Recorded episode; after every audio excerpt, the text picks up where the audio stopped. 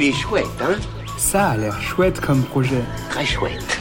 Bon, c'est pas le tout, mais quand il faut y aller... Ce que je trouve vraiment chouette, j'emporte aujourd'hui en prévision de la vague de chaleur, c'est le lin.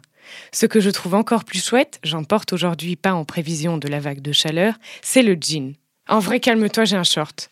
Aujourd'hui, je vous présente le jean en lin Sem, pas sémé d'amour, aussi sûrement en fait, mais Sem comme semer, la petite graine.